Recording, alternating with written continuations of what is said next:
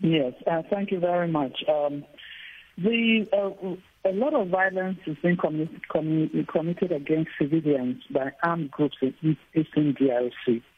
Uh, this armed conflicts have been dominated by, um, uh, which goes back to, 19, to the 1990s, has been dominated by the displacement of millions of civilians. As you know, there are more than 1, 5.2 million uh, people displaced in, uh, in the Congo altogether. And uh, it's a very complex situation with over 120 different armed groups in the eastern DRC alone. And uh, this kind of the violence has been uh, brewing, it changes its nature, attacks uh, on the population with increased brutality since 2020. And uh, people, the civilians are already being killed despite the fact that there's a state of siege that was declared in early May uh, to counter the activities of this uh, armed groups, the situation has not abated.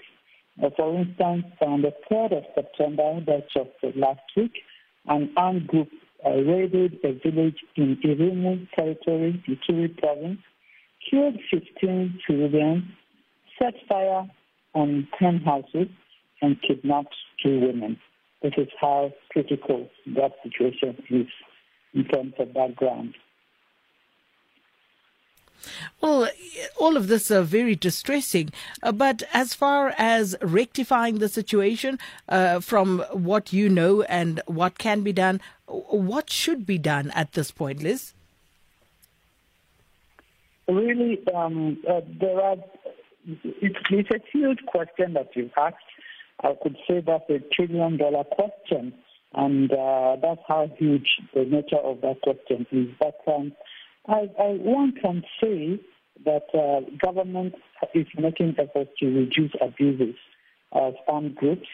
Um, but I think what needs to be done is to get to the root causes, the root causes that are fundamental to this crisis. And here, government has a, a, a significant role to play.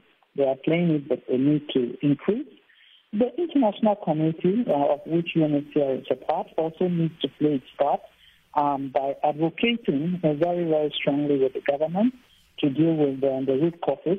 Um, the international community can also weigh in on uh, uh, some of the uh, neighboring countries as well as other external groups that are impacting on the crisis in Eastern DRC uh, finally, of course, the community made up of individuals and made up of different layers.